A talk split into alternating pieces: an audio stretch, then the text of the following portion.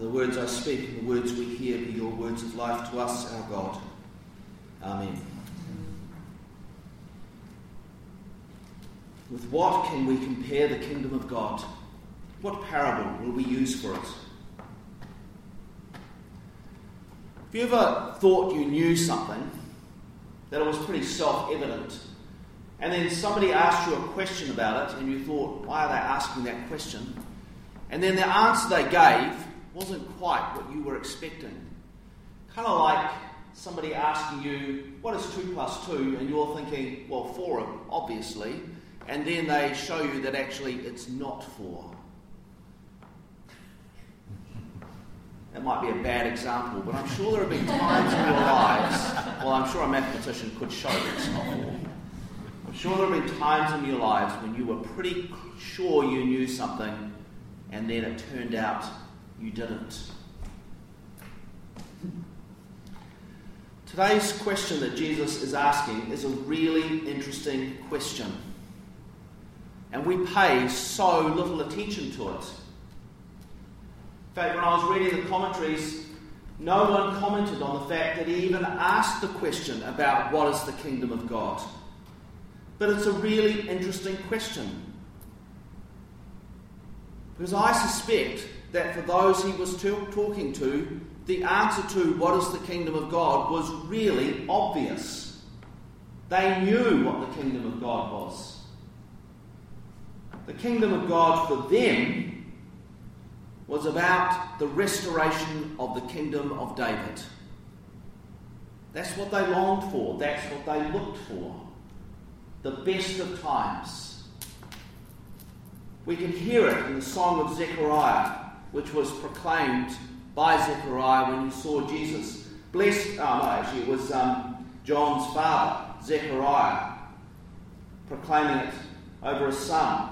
Blessed are you, O God of Israel, you have come to your people and set them free. You have raised up for us a mighty Saviour, born of the house of your servant David.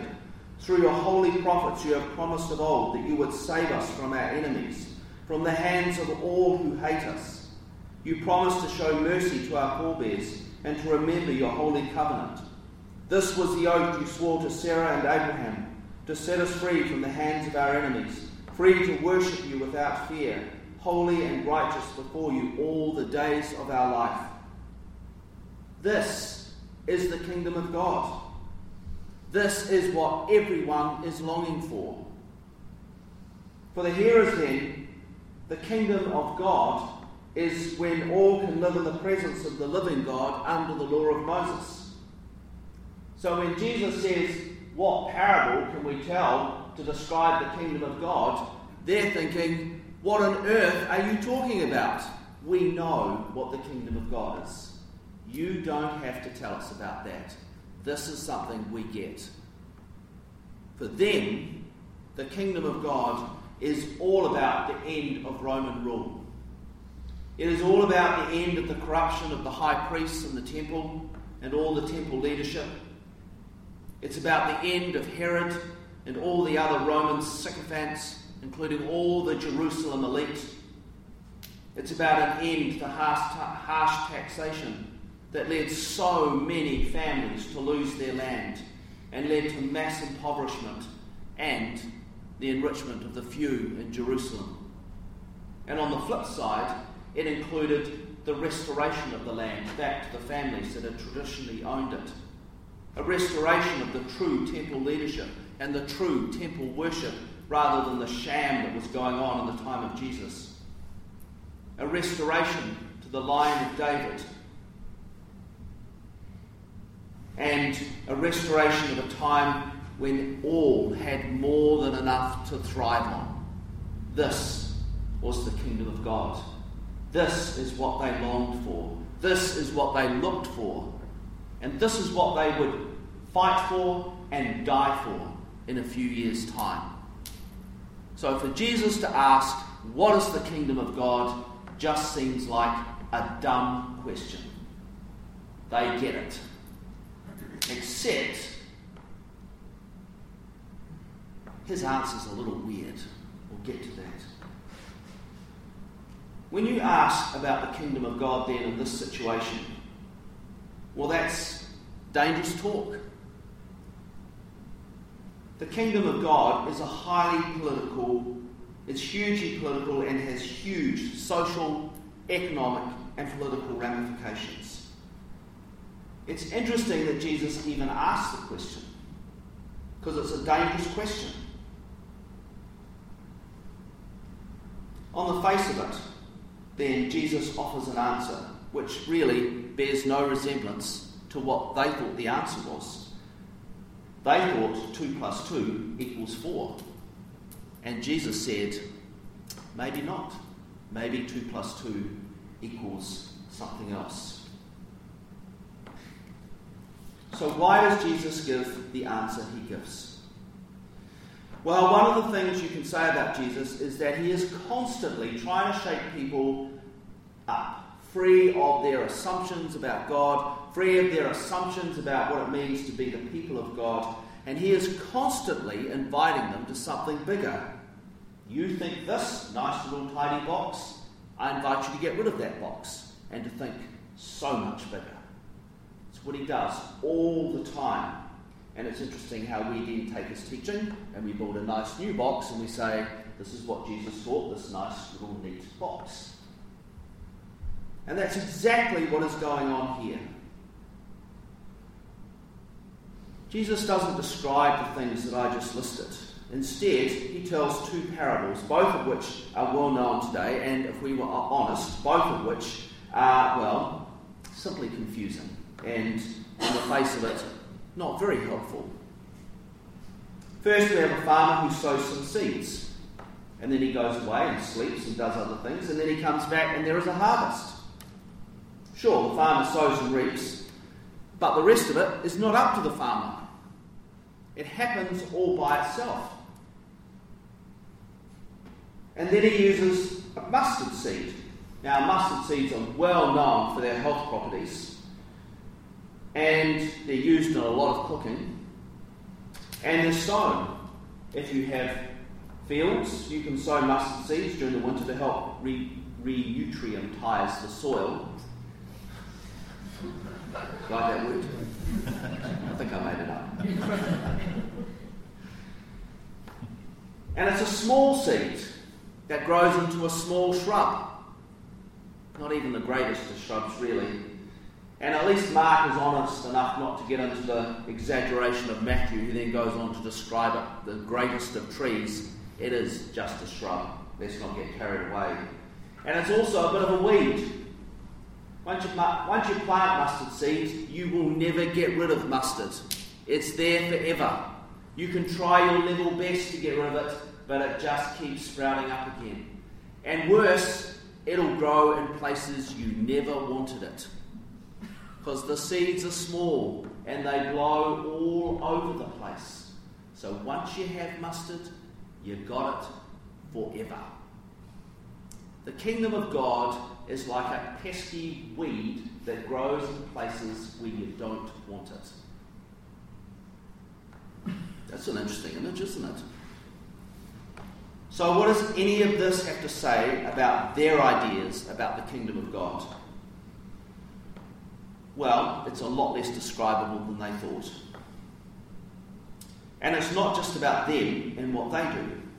For many, the kingdom of God would appear when they, the people of God, were worthy for the kingdom to appear. And so there were all sorts of groups who had gone off into the desert to be the righteous people so that the kingdom would come. That's exactly what the Essenes were about. They had gone off into the desert and they were the people of God, and when they lived the proper life, the kingdom of God would appear. It was all about what they did. But Jesus says, well, you've got a role, Sure, you sow and reap, but actually, well, most of it was growing while they were asleep. And the kingdom of God, well, they're not in control and they can't define it. Mustard seeds have bad reputations for growing and germinating in all kinds of places that people didn't want them. And the kingdom of God is happening all around them.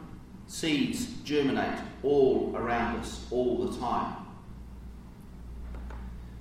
And finally, and probably most importantly, the fruits are the important part of the kingdom of God rather than the structure.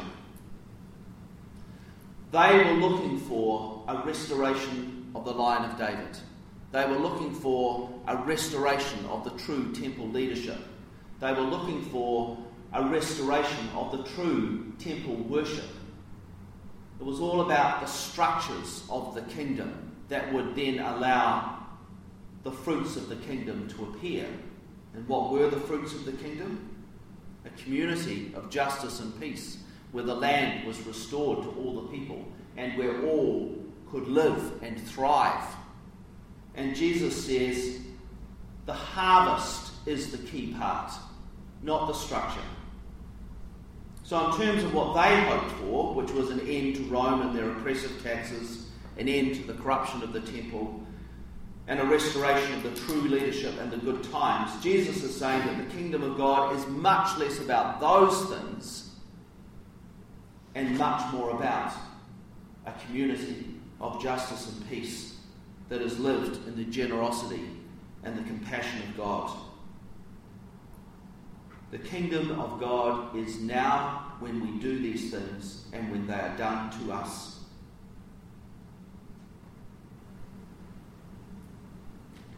With what can we compare the kingdom of God? And what parable will we use for it? Wonder how we react to that question and how do we answer that question? When I was an enthusiastic new ordinand, deacon, and priest, I was right into church growth stuff. I did some when I was at theological college, and when I was a curate, I went off to a three day seminar with the church growth guru, Dr. Eddie Gibbs. And I read several of the books, and then I preached a series of sermons at the parish where I was the curate. And I was going to change the church using church growth principles because I thought they were the bee's knees. And I'm still grateful that I, for all that church growth offered me, because, well, I learned a lot that still shapes me today. But it's interesting how much I've changed. Because to answer that question with what would I compare the kingdom of God, I wouldn't have compared it with anything. I would have just said the kingdom of God is the church. It's not like anything, I don't have to tell a parable. It is the church. And the whole point of church growth principles is the kingdom of God is the church. Our job is to sow the seeds, and then we have to water them and nurture them in people's lives. So you have to pay attention to how you do that, and you've got to have the right structures and programs to do that. And so you pay a lot of attention, getting your structures right and your programs right, and then eventually people will be ready for harvest, which means they come and join the church, and then you have to have structures and programs in place so that they join the church, and then they in turn will join those structures and programs that sow the seeds out in the community. It was all about the programs and the structures so that we could grow the church. That's what it's about. It's in the name, church growth. That was the point of it all. And in some ways, there's nothing wrong with that, but in some ways, everything is wrong with that. My understanding was about the kingdom of God. My understanding of the kingdom of God was just as fixed, just as defined, just as tied up in a nice, neat little box as those hearers of Jesus' time. We had different understandings about what the kingdom of God was, but they were just as neat and tidy, and just as much in need of hearing Jesus' parable as those first hearers. Interestingly, we use some of those parables to uh, kind of undergird what we were on about. In fact, whenever we have a fixed understanding, whenever we can clearly define what the kingdom of God is about, whenever we can clearly define what it is to be the people of God, then I think we need these parables. These parables which are so difficult to understand, which is the point. They're difficult to understand. They are not easy to understand because Jesus was saying, This stuff is difficult to understand. Stop being so clear cut about it. these parables should make us a lot less sure of ourselves. And today, the two parables should say to us, well, the kingdom of God is a lot less describable than we think. And unlike everything that I was taught at Church Growth, it's not about us and about what we do. We have a role, sure, but the kingdom of God grows even while we sleep. Even when we're not paying attention, even when we're not doing what we're supposed to be doing, the kingdom of God is still growing. And we are not in control. We thought we were in control, and that's why we had to put all these programs into place. But we're not in control because mustard seeds have really bad reputations of growing where people don't want them. The kingdom of God is not ours to define. And it is happening all around us, just as seeds are germinating all around us. And finally, the most important part of the kingdom of God isn't the structures, isn't the programs and the cool things that we as church can set up, but it's the fruits. And what are the fruits?